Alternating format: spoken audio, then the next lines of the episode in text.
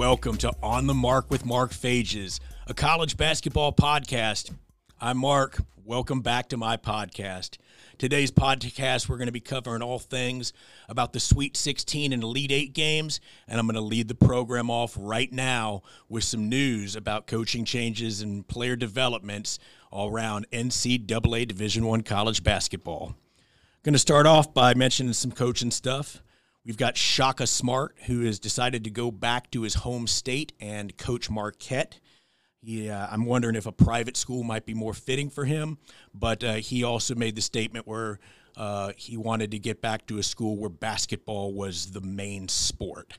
So, uh, that being said, we've also got another coaching change where Fordham has hired Nova assistant Kyle Neptune as their new head coach. And then we're going to go and talk about some uh, players. The number 13 recruit in the nation, a five star guard named Hunter Sallis, has committed to the Zags. He's a McDonald's All American, and he's ranked number three in the point guards going into uh, for his senior year this year. He's a 6'5 wingman with a 7'10 wingspan. All right, last Saturday, not this past Saturday, but the Saturday before our last show, uh, it was announced that Corey Kispert of Gonzaga, Jared Butler of Baylor, Cade Cunningham of Oklahoma State, Ayo Dosunmu of Illinois, and Luka Garza of Iowa have been named as the finalist for the 2021 Wooden Award. We've also got, uh, I wanted to mention this transfer thing going on and uh, talk about that for a moment. Uh, a lot of schools are concerned about all these transfers going on, but what you have to understand is there's more transfers this season than there normally are because these guys transferring out will not have to sit a year out. So that, so that next year, just like a grad transfer, another regular type of transfer is going to get to play right away the guru who we're going to have back on later on, one of his favorites, Jaden Springer of Tennessee, is declared for the NBA draft. He's ranked 27th by ESPN going into this draft. Couple, uh, couple last things of note, or some player stuff, some excitement for both myself, PBC, and the Guru. First for me and the Guru, Braxton Beverly of North Carolina State has announced that he is going to be a grad transfer and go to uh, Will and I's alma mater of Eastern Kentucky University. This makes a lot of sense as Brax, uh, Braxton was at North Carolina State, and before Coach A.W. Hamilton of EKU took the EKU job, he was an assistant at North Carolina State. So there's some uh, recruiting stuff. Obviously, the player knows the coach. The guys are going to be real excited about this PBC. Kellan Grady, one of the best guards in the Atlantic 10, a six foot five player who was a two time second team All, uh, All Atlantic 10 and a two time first team All Atlantic 10, has committed to Kentucky. He averaged 17 points, five rebounds, and over 38% from behind the arc this season. He is a 2,000 point scorer for Davidson. And Kentucky also has another transfer in West Virginia's Oscar Tshiebwe, who is transferring into as well. So PBC, if I can get you up here, I know you're a big Kentucky guy, and uh, you've been real concerned about all these one and duns that Cal's got. You've got two veteran players, very, very good veteran players that are now coming in uh, to Cal's program.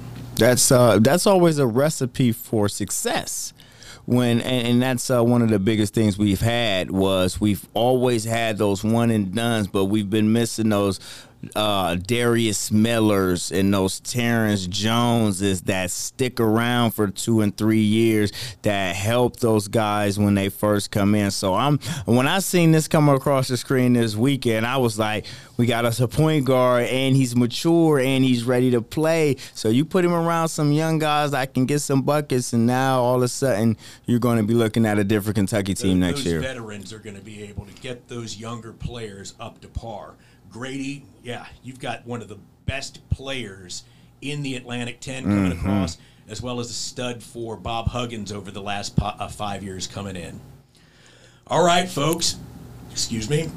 time to get into a little March Madness. We're going to talk about the Sweet 16 games. I'm going to start off by talking about Gonzaga taking on Creighton. This is going to be real brief because the Zags blew out Creighton 83 65. Marcus Zegarowski led the Blue Jays with 19 points in the loss, and Denzel Mahoney con- uh, contributed with 13 points and five rebounds off the bench. It's, uh, I'll tell you what, you knew that this was a blowout because Todd, uh, the Blue Jays played nine players off the bench. That's all 14 guys got in. So it must have been bad and must have been bad early. The, the Zags, I've noticed, are a very balanced and disciplined, disciplined team. Four of their five starters had double digits besides Jalen Suggs. And Suggs, eh, he had nine points and six assists in that game. PBC, you got anything to say about the Zags and Creighton? Yeah, uh, it was actually pretty close early. And then the uh, I don't know, man. Gonzaga has this ability to click the notch. You would you say uh, hit the switch or whatever that is because they just look like when they turn that switch, they're a totally different team, and it, it they're a, a, cut above everyone else if you've seen them play. I'll tell you something I noticed from last night. We'll talk about last night's game in a little bit. Is that Drew Timme, who is the six ten center he he seems to be very good at passing. He'll get that ball around the free throw line and distribute to somebody else. Uh, this is a tough team. Uh, they're going to be tough to beat. Um, you know, we're going to get to the Final Four in a little bit. Going to move on to the next game. Oregon State, the 12th seed, going up against Loyola. The two Cinderellas were battling it out. The first ran five minutes of the game. The Ramblers ran the pick and roll to Krutwig at least three times, and they were running a backdoor pass to Aher Uguak, who uh, it seemed like OSU was fouling a lot early. OSU only had three points in the first nine minutes of this game, and Loyola only had nine points in the first 12 and a half minutes of this game in the first half. Ethan Thompson had 10 points on two of two three pointers. He hit four free throws for OSU. Krutwig had 6.7 rebounds and one assist in the half. The story of the first half was this Loyola was had 33% field goal percentage, which isn't great, but Loyola in the first half shot 17%. That's not good. Uh, at the 15 minute mark of the second, uh, Krutwig hit Uguak with another backdoor pass. Loyola uh, was throwing up so many bricks in this game that they weren't building a house, they were building a church. And uh, if Loyola played every game that way, I could understand why Krutwig is losing his hair. So, uh, that being said, free throws were the only thing keeping Loyola in the game. And uh, if any of you were missing out on Buckeyes football, this was the type of game for you. Uh, it was a lot. Of, it was just a brutal physical game. At the 10 minute mark of the second, Loyola hit three shots. First 30 minutes, Loyola averaged 28% from the field. And uh, that was the game between OSU and Loyola. Loyola won that one. PBC, anything to say on that? You know, uh, I was waiting for uh, Oregon to be bounced. Oregon State. Oregon State. I I, I never thought they were that good. Uh, that zone kept them uh, going for a long time. I I just think that the way they ran it, it was so confusing to teams. Go ahead. mistake. Yeah, I know, I know, I know. Oregon State won in Loyola. Yes, yes. Oregon That's State, a, Oregon State won that game. I didn't put the final down. That's all right. I, I knew they won that yeah, game though. I, you couldn't trip me up.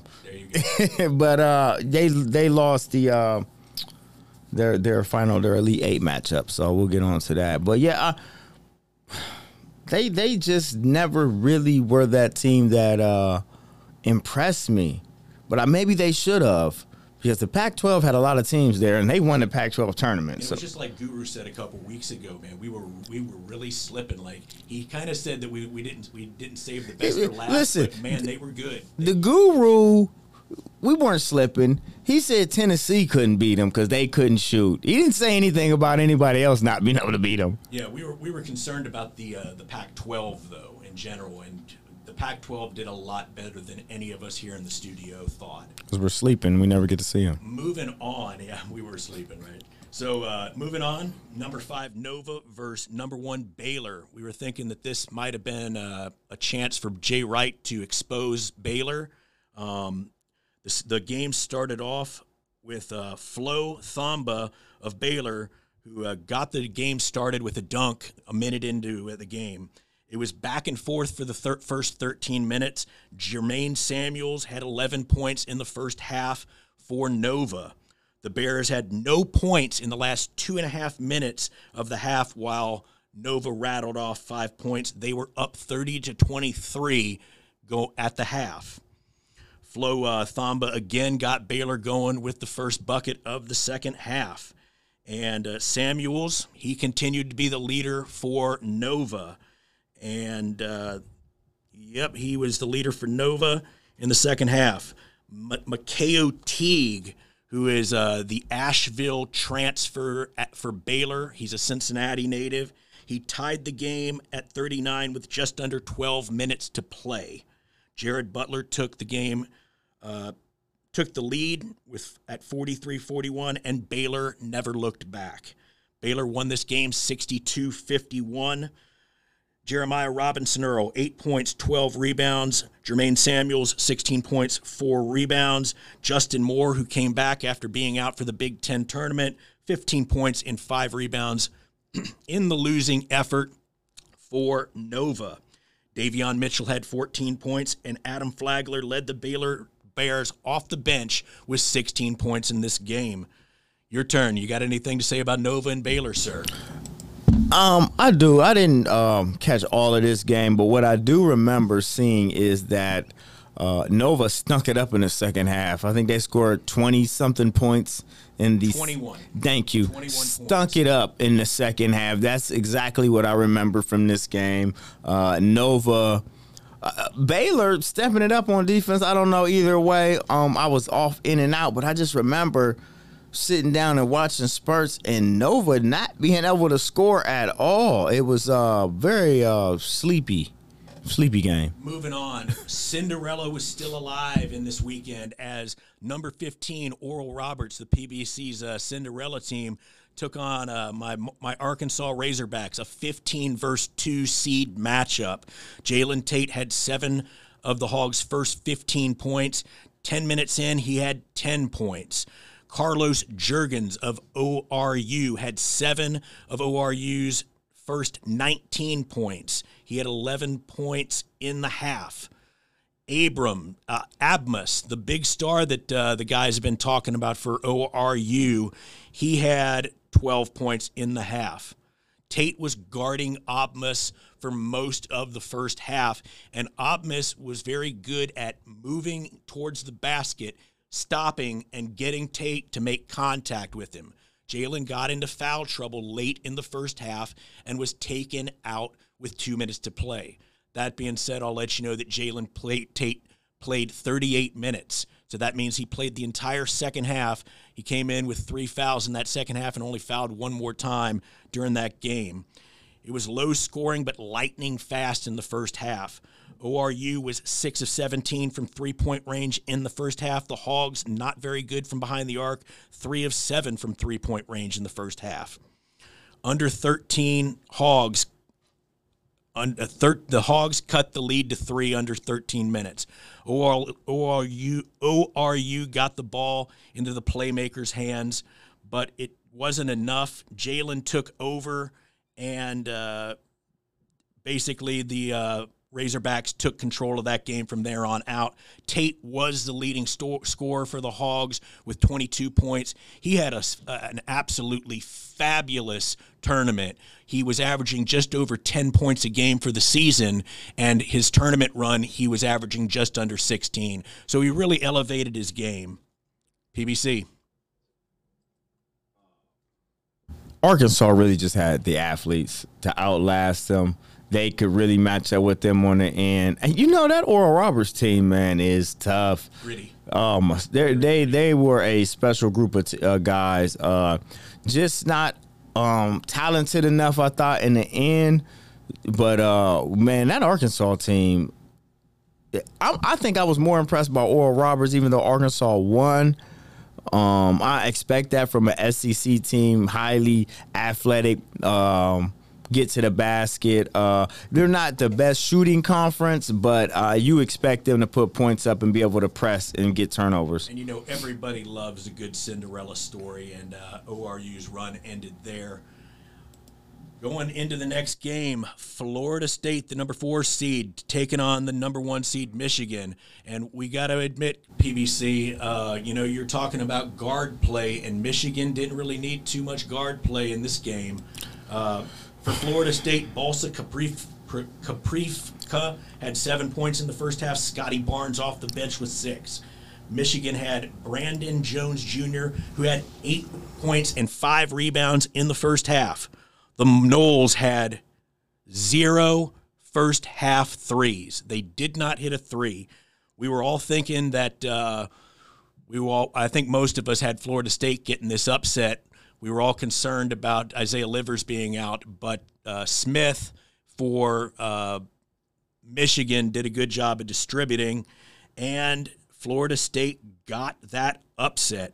He beat no, you're right. He said that's twice. Ah, Michigan. Michigan won that. Yeah, Michigan won that. And, and it wasn't close. No. It, it, they they both in the first half played particularly slow and shot at particularly low percentage, but like Florida State looked like they were never there. There was literally possessions in the second half where they passed the ball 10 times on the perimeter and never even dumped it inside. Literally passed it around the perimeter the whole 10 passes like this. and and Hunter Dickinson and uh, Franz Wagner, they both had some very good games this weekend for Michigan.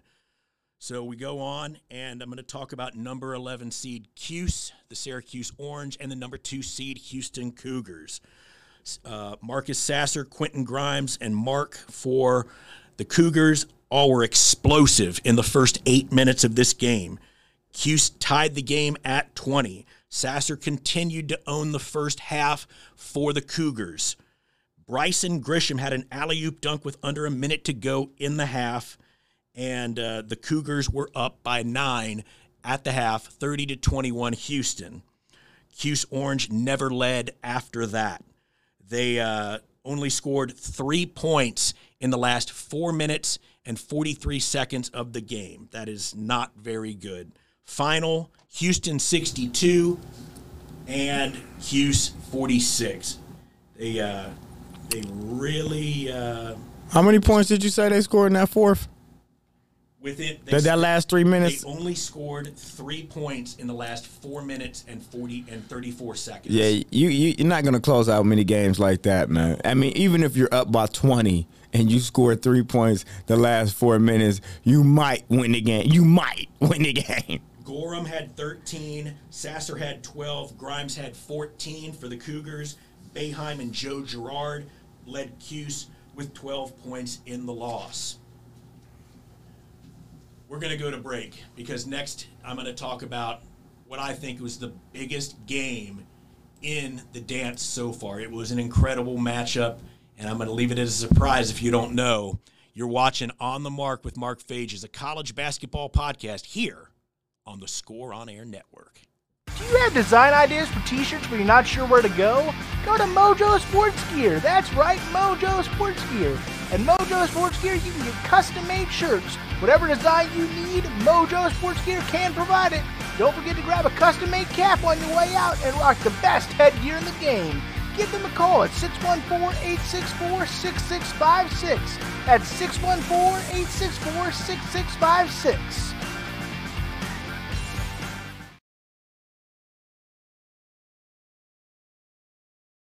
have design ideas for t-shirts but you're not sure where to go? Go to Mojo Sports Gear. That's right, Mojo Sports Gear. And Mojo Sports Gear, you can get custom-made shirts. Whatever design you need, Mojo Sports Gear can provide it. Don't forget to grab a custom made cap on your way out and rock the best headgear in the game. Give them a call at 614 864 6656. That's 614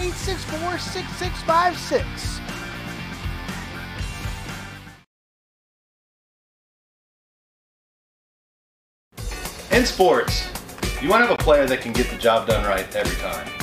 A real all-star, somebody that's dependable and you can turn to when the game is tough. That player in the audio video industry is the theater people. From setting up your home's Wi-Fi network and offices, conference rooms, to setting up home theater inside or outside, to setting up the systems to make your home run smarter and safer as well. The theater people can do it all with the quality of professionalism you can expect every single time. That isn't just a great all-around player. That is an all-star. That is why we are the leaders in audiovisual installation in Central Ohio. So call us at 614-604-6327 or check out our website at ttpcolumbus.com to figure out which products will fit you. And don't forget, amplify your personality with the theater. Welcome back to On the Mark with Mark Phages, a college basketball podcast. This is our Sweet 16 and Elite 8 show leading into the Final Four this coming weekend. And now I'm going to go in depth and in detail in one of the most exciting games that I saw all year.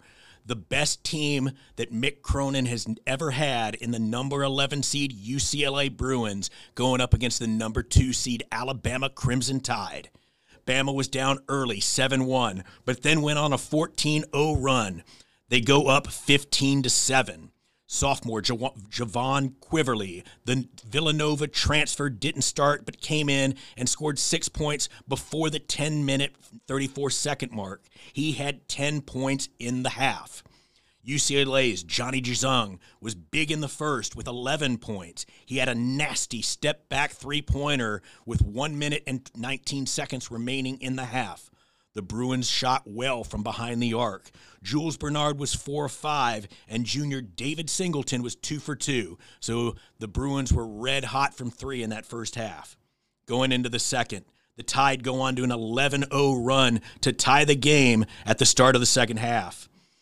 The Bruins return the favor with a 9 2 run of their own before Jahvon Quinerly ends it with a slashing layup for the Crimson Tide. This leads the Tide to a 9 0 run to finally take the lead. Bruins sophomore guard Jaime Jaquez Jr. responds with an aggressive post move to retie the game at 51 going into a commercial break. A few uh, free throws and baskets are exchanged. Riley finally gets involved and he has a putback dunk. Two more baskets and still tied at 58 with four minutes left. Two more uh, baskets and, more, and it's still tied at 60 with 226 left. They go to commercial. Down the stretch we come. J- Javon fouls out. One of their one of the Bruins star players fouls out of the game. Herb Jones of Bama hits a free throw to take the lead. There was a wild call during the game where the ball went off of one of the Bruins' foot. But yeah, did you see this, PBC? I did see this. This this was a uh, uh, man very close. This ball went off of the Bruins' foot, and they had to watch that replay over and over. And I'm, I'm still not sure that they had the best angle on it, but it did graze the uh, the Bama Crimson Tide players' uh, shorts. Yeah, it, I, it got that, kicked, and it was it was what we call a nutmeg, where See- it goes in between their legs. I didn't like it either. it, it didn't touch you. It did. It, it like I mean, and it. It- it didn't touch you, though. That guy's shorts. like and and the shorts are not you. Like that's a that's that's a call that you physically have to touch the ball with a hand, an elbow, a knee. Like and you know it's it's it's the referee's call, but it's it, it's kind of uh, where things could have changed a little bit there, man. That could have could have been part of what changed the complex of the game. All right, so uh, that was uh, that that defender's name was John Petty Jr. who got the the ball called out on him. Bruins ball with 154 to play. Two meaningless possessions. Bruins go down. They are down 61 60 with the ball with one minute left. The Tide had uh, 24 points off the bench. Their uh, their bench played very well. There was a foul on Juwan Gary, who fouls out of the game with eight points before Jaquez hits a free throw. Jaquez plays for the Bruins. And uh, Gary, I believe, obviously he's the, the guy that was fouled. It was fouled. It was tied up. The game was tied. Uh, Jaquez fouls with 36 seconds left. Herb Jones hits one free throw, and the Tide are up 62-61. Timeout UCLA with just under 30 seconds left. 24 on the shot clock. Riley scores. UCLA up 63 62 with 15 seconds left. It must be the shoes, or is it? Jones attacks the basket and is fouled by Jaquez. He misses both free throws. Bama fouls. David Singleton hits both free throws, and UCLA is up 65 62 with 4.2 left. The game's over, right, PBC? You would the game, think. The game is over. 4.2 seconds left. UCLA up, and uh, Quinerly, who was the hero for Bama throughout this game, comes down the court and uh, gives the ball to Alex Reese, who buries a three to send the, the uh, game into overtime. PBC, my dad made a real uh, good uh, I think people were talking about it too, but Dad was the one that pointed it out right away. Um, so UCLA's up three, right? Correct. And Quinerly's got the ball, bringing it up the court. They had a timeout before this. Don't you think that Cronin and UCLA would make the foul on the guy on the inbounds and make him shoot two? You listen, I, I hear what everyone says about that. But let me tell you something. We all prepare for it, and uh, what 4.2 seconds left. If I see a guy coming at me, I'm gonna throw this ball up at the rim, and I'm shooting three free throws. Yeah, but I mean, but if it's if it's on the other side of the court, it doesn't matter. Okay. I mean, I'm taking a shot, right? Yeah. You coming to foul me, and I, I- jack I- this ball up, right? Yeah. Yeah. Hey, I've heard I've heard uh, I've heard that argument as well. I'm take. I'm going to do that. Like this is 4.2. You're coming at me with a hack. If I have to try to volleyball it up with my left hand, I'm going to try to get this shot off to make it attempt to see that it's a. I'm in a shooting motion. It didn't happen. Quinerly brought the ball up the court, got it to Reese. You you could tell that when the ball left Reese's hand, he knew it was going in, and we go into overtime. UCLA opens up overtime with a David Singleton three. On the other end, Tigger, don't call me Bob Marley Campbell, gets a steal that he converts for two on the other end. Three minutes left, UCLA up by five. Singleton with another jumper, Bruins by seven. Quinerly fights back. Quinerly is he's he's a really good player, this Jahvon Quinerly guy. He fights back with a three of his own, and uh, then the Bruins score. They just couldn't catch up. Herb Jones gets a putback off Quinerly's miss, but the Bruins just kept hitting shots. They hit a three and were up by seven. They hit two free throws and were up by nine. Quinerly attacks the basket and cuts it to seven. It just wasn't enough. Final score 88 78 Bruins. Again, this is Mick Cronin's best team ever. Anything else you want to say on that? Congratulations, UCLA. They got it done in crunch time. Um, Bama didn't.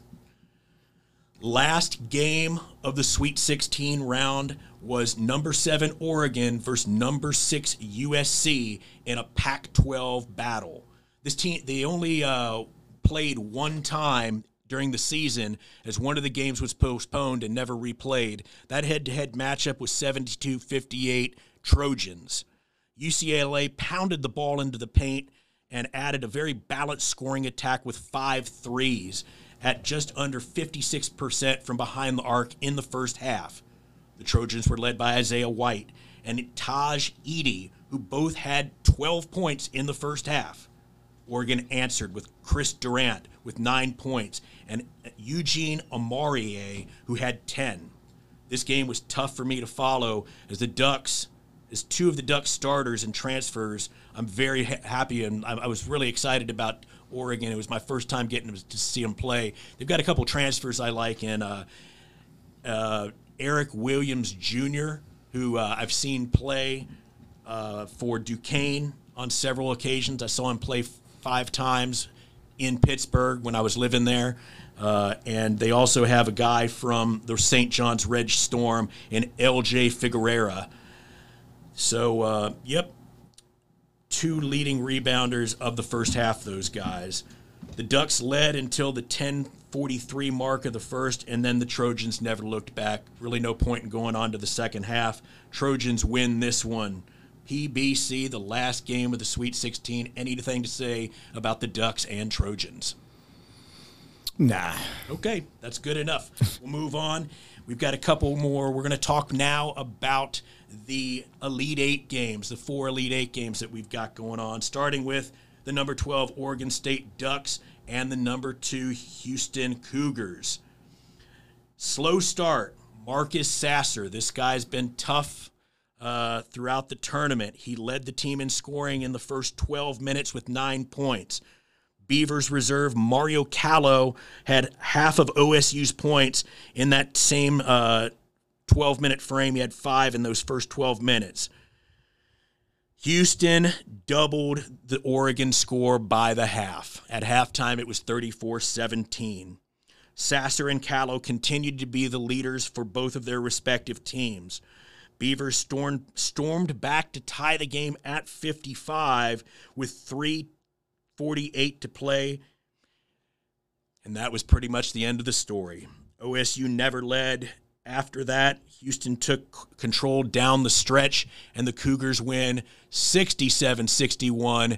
Kelvin Sampson's Houston Cougars move on to the Final Four. PBC, what do you think about the Cougars?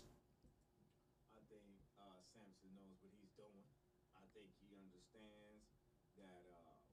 Uh, wow, why were we so down on them? Because they lost to Wichita State. Everybody loses a game or two. They've only and or three, which is all which is all they've had. Like, come on, man. So, they were number two seed for a reason, and they're proving us. They're proving everybody wrong. No one picked them to come out. Calloo had 13 points and five rebounds. Ethan Thompson had 11 points, seven rebounds, and six assists in the losing effort for Oregon State. Marcus Sasser with 20 point, points. Quentin Grimes with 18 points, and Justin Gorham had six points and 10 rebounds for the Cougars in this game. Moving on to another very exciting game, at least for a while. Number three Arkansas Razorbacks versus the number one seed Baylor Bears.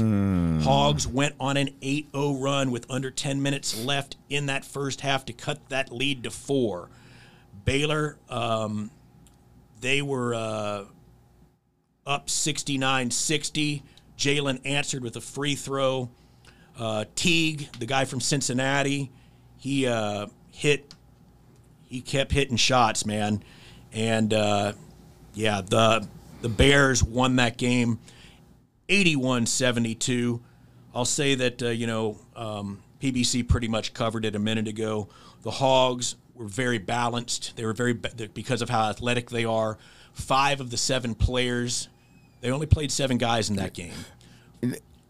Five of those seven, five of those seven guys had double figures, and the sixth guy had eight points. You couldn't play anymore. You. Uh, and what I'm gonna say is Baylor got on the Hogs so early that it shortened the rotation to your best players. They were the Hogs were clawing themselves back into the game the whole way. Like they they were never at a point in time where they could get comfortable. Like they were down, I want to say 17 so early. Yeah, you're right. And then they cut it to like six, and I was Yeah. like, holy smokes. And then by the half, it was up by like nine or 10. But Baylor was playing. They were Baylor was playing with fire because they were up big and the Hogs kept fighting and had they got just a little bit of momentum they could have got over that hump. And I'll tell you what, the Hogs they had that sixth guy that had eight points. There were only six contributors because the seventh guy off the bench there he didn't score a point. So uh, Baylor got that game. We got two more games to talk about before we uh, talk about uh, converse about what we think the Final Four is going to be like. Number six USC Trojans versus number one Gonzaga. The game starts off with a 7 0 run by the Zags. With 15.44 left, there was an interesting development as one of the referees went down. They said he was feeling lightheaded. We were trying to look for a replay and never saw it, but he never was touched by a player. We thought that he might have got hit to the player by a player and got knocked to the floor. This referee was he was feeling faint and he collapsed and hit his head on the court. They had to bring a stretcher out and take him out, and then bring in a uh, referee that was on standby. Drew Ti- Drew Ti- uh, Drew Timme, he was an animal in the first half. In those- Timme? in those first Timme, those first eight and a half minutes, he had 13 of the Zags' 23 points in that time frame. Timme hit Kispert with a nice backdoor pass around six uh, minutes left in the half. He, uh, the Trojans hit two threes and a layup in one minute, and those threes were from Tahj Eaddy and Isaiah Mobley, one of the two Mobley brothers. Timme could not be stopped.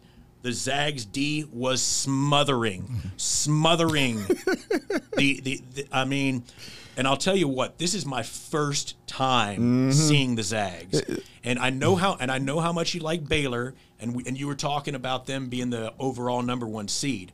I've seen Baylor play five times. Yeah, man. I think if they go head to head, They head, gonna get smacked. They gonna get smacked. Like this I'll say I said it before, I'll say it again.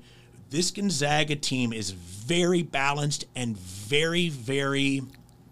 They're they're very balanced and they're very uh, well coached. Can, can I just say something? You can say whatever you uh, want, This brother. is uh, I, I want to apologize to Gonzaga University and their basketball program. I was very disrespectful. Um, looking We at didn't them, know. looking We at them as if they were still the mid-major Cinderella, and clearly, No. clearly they are a heavily power recruit. They also have another top 10 player coming in this year, another McDonald's All America coming in. So clearly this is turning into a from a Cinderella to a basketball powerhouse. Yeah, that that, that recruit coming in, his name is Hunter Sallis. Um, Yeah. Um, I, you know what? Gonzaga, when we get to the Final Four, uh, they can play very, very different styles of basketball. Suggs in this game had 13 points, six rebounds, and five assists alone in the first half. You think he's coming back? No.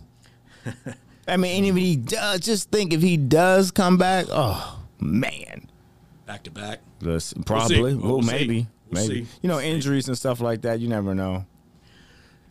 Second half, Evan Mobley gets it started for the Trojans with the first basket. John Stockton. Stockton was in the house. He was up there watching his Zags play.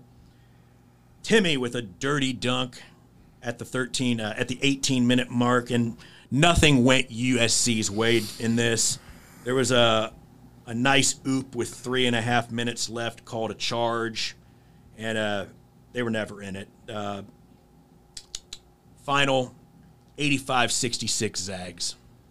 I mean, and from the opening jump, I mean, it was 10 25 to go, and it was an 11 point game. Like, they got up on them.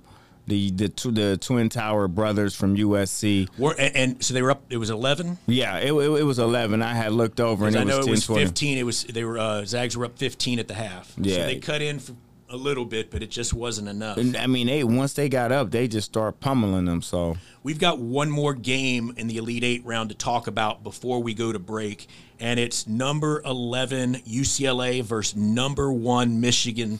This continues to be Cronin's best team. Slow start, Dickinson dunks to put UM up 6 4 with 14 minutes left. Hunter Dickinson hit another shot a minute later, and UM is up 8 to 4 at the 12 minute mark going into the timeout. Chaundee Brown hits a th- the first three of the game for Michigan at the 10:48 mark. Johnny Juzang, who'd been a who's been the star for UCLA all weekend long, got hot for UCLA with eight points in under two minutes.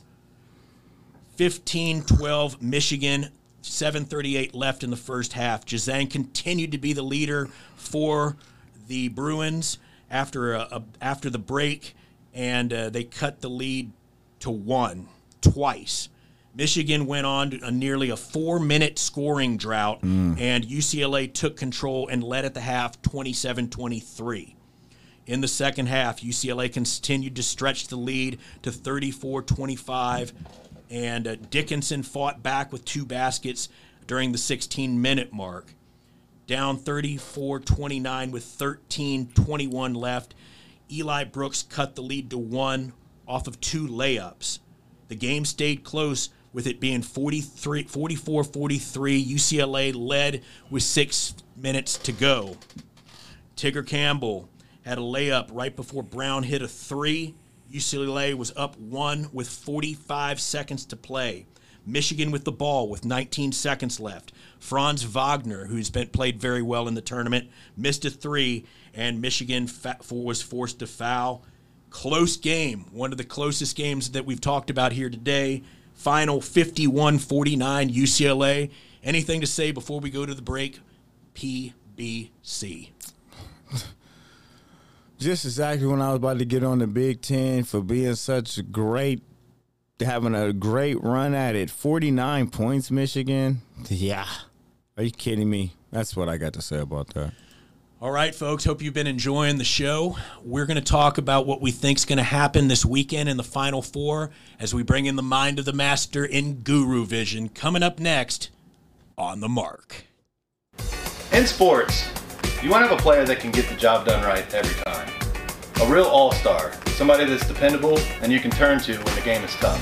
That player in the audio-video industry is the theater people. From setting up your home's Wi-Fi network and offices, conference rooms, to setting up home theater inside or outside, to setting up the systems to make your home run smarter and safer as well. The theater people can do it all with the quality of professionalism you can expect every single time. That isn't just a great all-around player, that is an all-star. That is why we are the leaders in audiovisual installation in Central Ohio. So call us at 614-604-6327 or check out our website at ttpcolumbus.com to figure out which products will fit you. And don't forget, amplify your personality with the theater. Do you have design ideas for t-shirts but you're not sure where to go? Go to Mojo Sports Gear. That's right, Mojo Sports Gear. At Mojo Sports Gear, you can get custom-made shirts. Whatever design you need, Mojo Sports Gear can provide it. Don't forget to grab a custom-made cap on your way out and rock the best headgear in the game give them a call at 614-864-6656. That's 614-864-6656. Welcome back to On the Mark with Mark Fages. It's my college basketball podcast. Hope you're enjoying the show, doing our March Madness breakdown. We're going to have one more show next week after the national championship. Make sure you tune in for that at 2 o'clock next week. Right now, we're going to finish off the show by talking about what we know here now. We know who the Final Four is, and uh, we're going to kind of talk about what we think is going to happen this weekend. Going to bring in the man from Danville, Kentucky, Will Turpin. You there, Will? What's going on, Guru? What's going on, Mark? You ready for some Final Four action? Yeah, I'm ready. How about you? I'm pumped. Absolutely. So, brother, uh, you know, you've gotten to listen to all this. I gave you all the details. Uh, anything you want to uh, go ahead and elaborate on as we go into the final four? Really, I mean, coming into this tournament, we'd heard a lot of talk about modern basketball.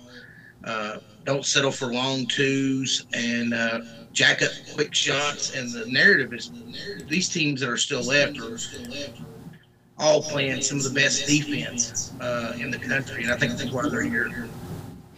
Yeah. Um, so there's a Cinderella. I mean, uh, still alive. My dad's not excited about it. I'm sure that you and uh, PBC are not excited about UCLA being in the Final Four because uh, Dad doesn't want to see UCLA get another national championship.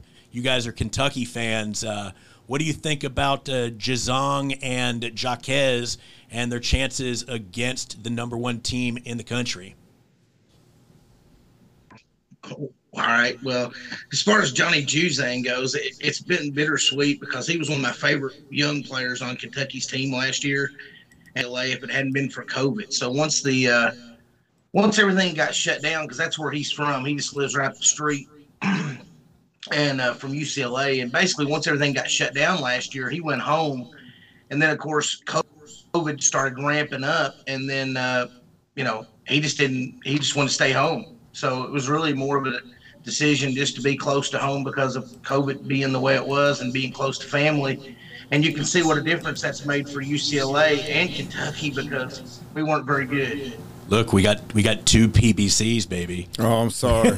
we got two PBCs. Hey, uh, hey, Will, I want to ask you, how do you feel about this whole transfer thing? There, uh, you know, it, um, a lot of teams are, a lot of fan bases are upset about this transfer stuff going on, and uh, yeah, uh, you know, they don't have to sit out a year, and uh, they shouldn't be upset because I, have seen the stat that. Um, for all Division One teams right now, they're averaging 2.5 transfers per uh, per program. What do you think about this transfer thing going on? And uh, you know, some of these guys are going to get a fifth year, which has never been uh, never been done before. Yeah, uh, at first, uh, you know, when I first heard about it, I, I'm sort of an old school guy, so I really didn't like it because you basically are recruiting players off of other people's rosters. I mean, I mean, it, it makes it very difficult as a coach. But then you know, when you see something like what we heard the other day, the president at Abilene Christian comes out, you know, they won one game in the NCAA tournament and it made their university $120 million. That's, uh, that's so, significant. You know, when you look at the kind of money, you know, when you look at the kind of money that these schools and this tournament is making and that just college basketball in general, uh, is it too much to really ask to let the kids just play where they want to play? I mean, I don't know. It's, it's, I can argue both sides of it. I, I, get worried. I, I kind of worry about it for the state of college basketball because it's almost just like free agency.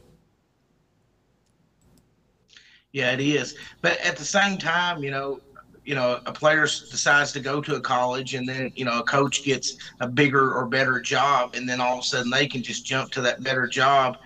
It, college basketball is already in a bad state just because of the fact that they allow players to come and play one year and then leave. I almost feel like they'd be better off to just let the players that don't want to go to college go ahead and just skip uh, the the college route altogether. And I think that would actually be healthier for the game if you had a uh, two year minimum if you went. But like I said, this thing's been argued for since you know for the last ten to twenty years. Really, I don't know what the answer is. Okay, before we talk about the three games that are going on this weekend, the last thing I want to ask you about is how you feel about getting those two transfers, Grady and Oscar from uh, West Virginia and Davidson coming in. That's really going to help Kentucky have some senior leadership to uh, take those freshmen and sophomores under their wing. Yeah, I mean it is that that's going to make a big difference. But at the same time, really, we just got caught last year uh, in a scenario where we just didn't manage the roster, uh, you know, by having Hagans leave early. But yeah, I mean, getting a couple of veterans, we, we've done that though the last two or three years. We've been bringing in players, fourth and fifth year guys. Uh, now this year, the two that we got, you know, obviously. Uh, Oscar played there at West Virginia. I mean, he looked really dominant uh, last year, but then when this season started, he he really looked like he was tuned out. So it just depends on which Oscar you get. If you get the one that's going to work and that's hungry, you know, and and that's really what this whole college basketball is about. You see Shaka Smart, you know, going back to Marquette because you know he, he's tired of coaching five stars that don't want to work and just come to go to the NBA and don't even go to class. He wants to go up there where he can get, guys like he had at VCU where he yeah. two of these stars that were told they weren't good enough. And, uh, you know, that's really what it boils down to is having a blend of those two and three stars that you can motivate and then some five stars that actually want to work hard. And that's what Gonzaga's masters. Yeah, that makes so much sense. It makes me think about Jay Wright at Nova, how he uh, he uses three and four star guys and doesn't always take a whole lot of five star guys. PBC, before we talk about the three games here this weekend, is there anything you want to pick the brain of the guru at uh, uh, no, you guys are uh, covering everything pretty good. I'm trying to handle these producing. Well, that's good. I'll, woes I'll, over here. I'll let you handle the producer role then. Uh, okay, Will. Um, so we've got UCLA and Gonzaga. Um, man, I, I don't see UCLA winning, but uh, I have to give props to the Bruins. I think that uh, Cronin, this is his best team ever. Uh, you can talk about Murray State. You can talk about the Sweet 16 team at the University of Cincinnati, but uh, this is clearly his best team. Uh, what would UCLA have to do to try to slow down the Zags? And is there any way that you could see the Bruins, an 11 seed, the first uh, this the first play-in team to make the Final Four. How do you feel about this? Well, you can already see that you know th- they have a recipe on how to win these games, and it and it starts on the defensive end. Obviously, Juzang has been so you know dominant on offense, but uh, UCLA to have any chance, they're going to have to uh, play out of their mind defensively, like they have the whole tournament. But then on the on the flip side, they're going to have to be diverse, and and so far they've shown it. I mean, they've they've won games in the 50s and they've won games scoring in the 80s. So they're just going to have to continue to do what they've done, and that's how they've got here. I don't see them beating Gonzaga either. Uh, But if they are to win, they're just going to have to. What it's going to take a couple of guys to step up and knock down some, some long range shots, and they may be able to stay in it. But I don't expect.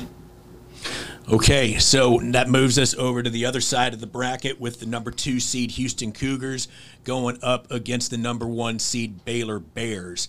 Um, you know, uh, the thing that I would think about with Houston is they've got three losses, and all those losses were conference losses. And uh, you know, I I don't see a, a loss to Wichita, who he, they made the play-in game. They didn't get out of that, but uh, I don't think that the the Wichita loss is a bad loss.